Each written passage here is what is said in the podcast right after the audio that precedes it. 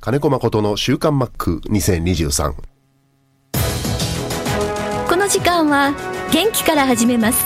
総合リース業の中道リース株式会社の提供でお送りします中道リースは地元の企業様へ自動車や医療機器建設機械などあらゆる分野の設備投資をサポートしています幅広いニーズに応えながら私たちの元気で地域をもっと元気に元気から始めます中道リース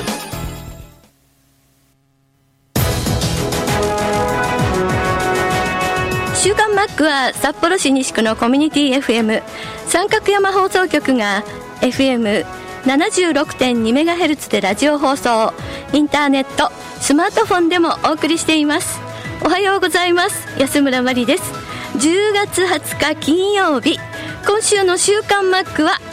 マックと電話がつながっているんですおはようございますおはようございまお願いしますす。お願いします。大阪ですね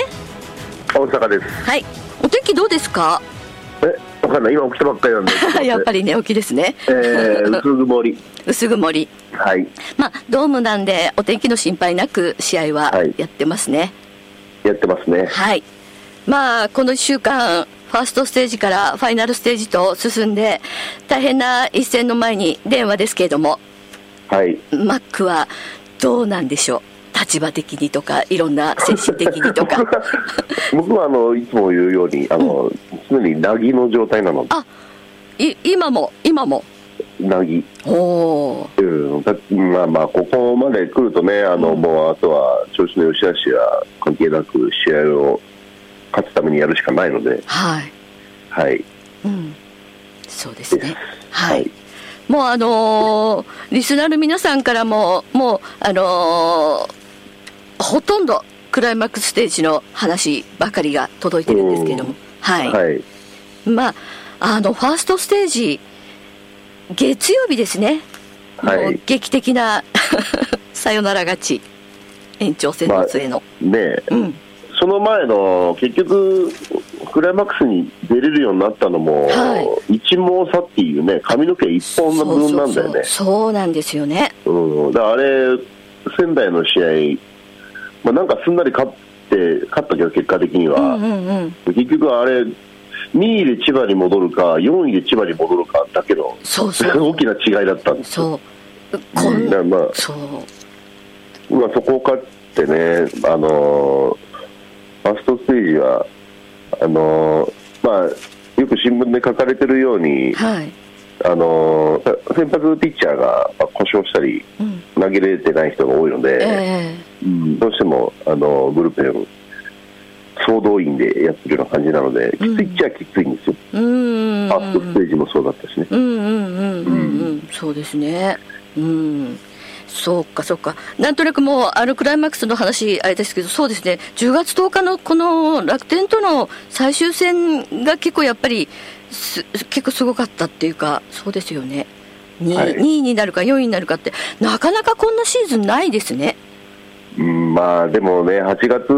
の頭、最初の時点では貯金もそうだし、12位ぐらいあったんですよ、は10個ぐらいい。で、はい。そこから、まあ、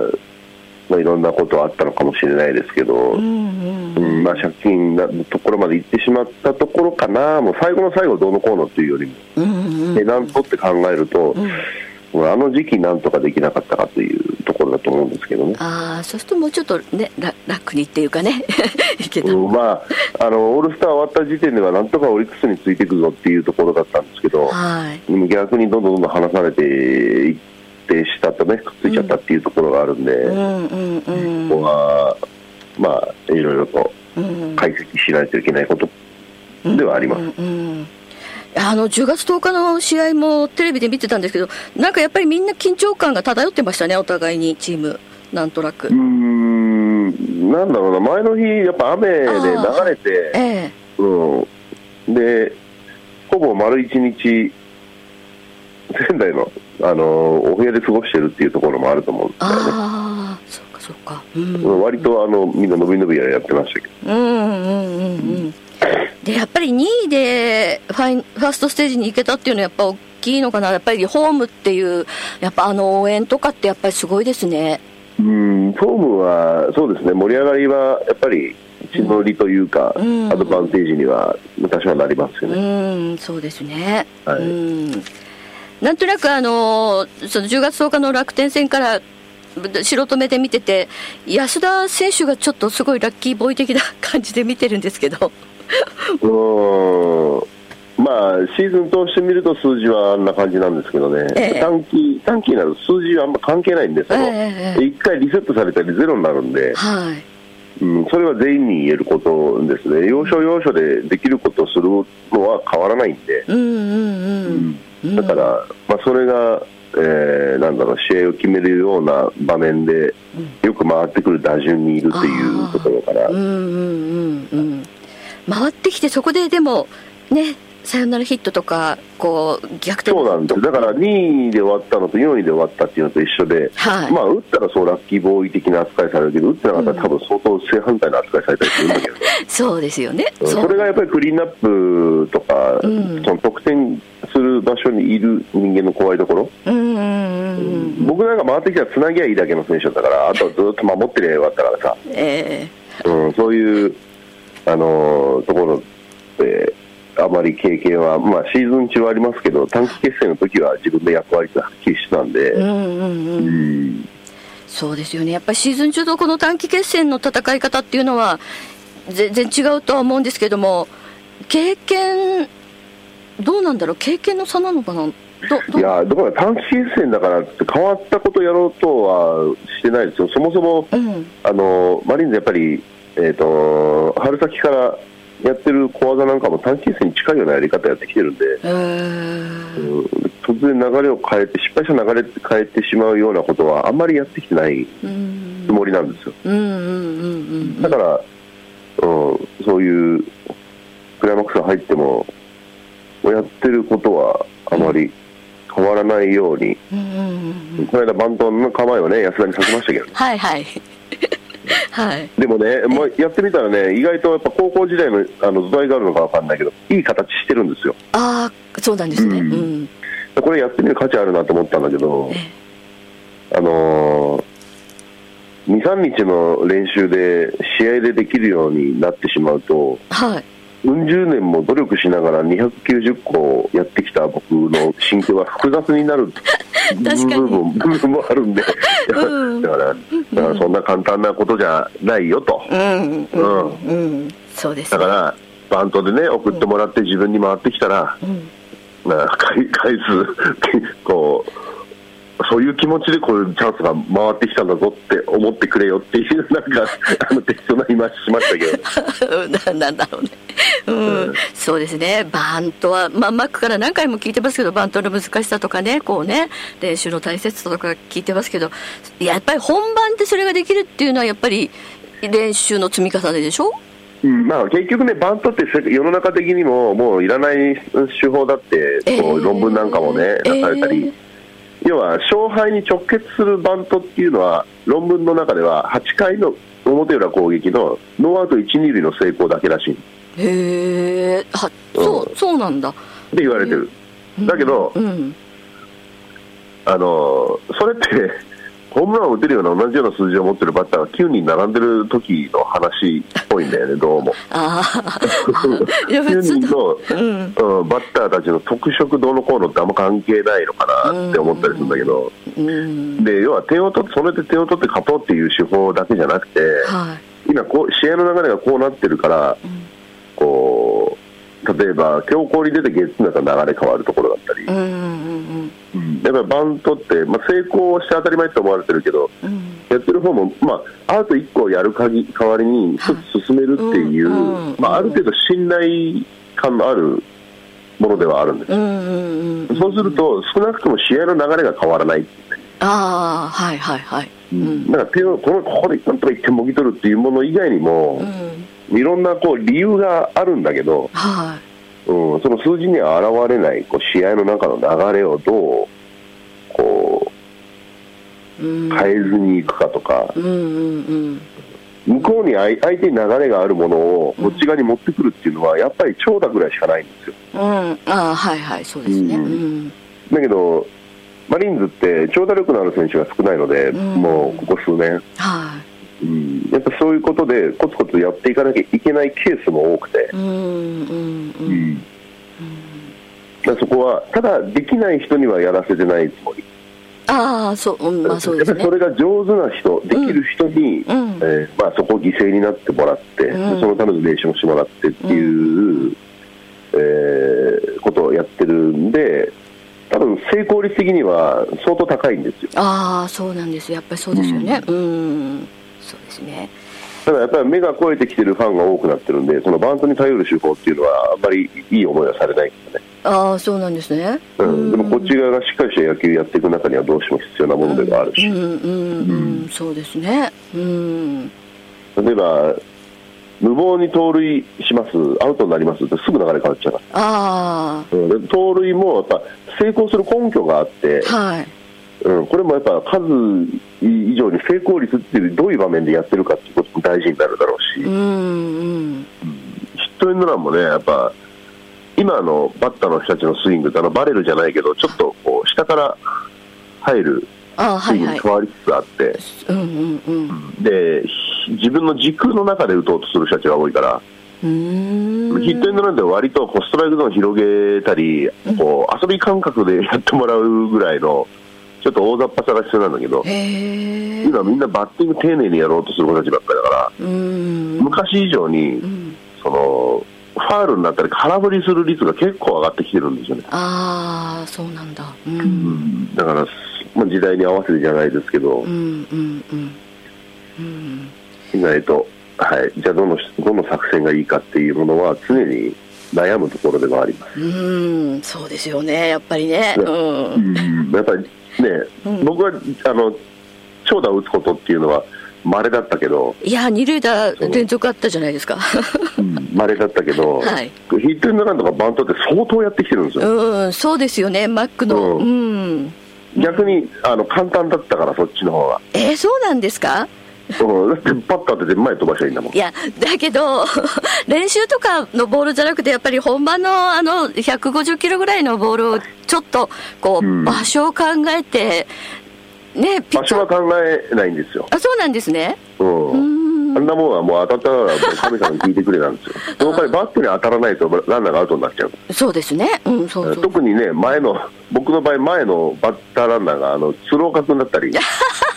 あの足のあんまり速くない形が多かったんで、そっか、じゃあ本当に確実に決めないと。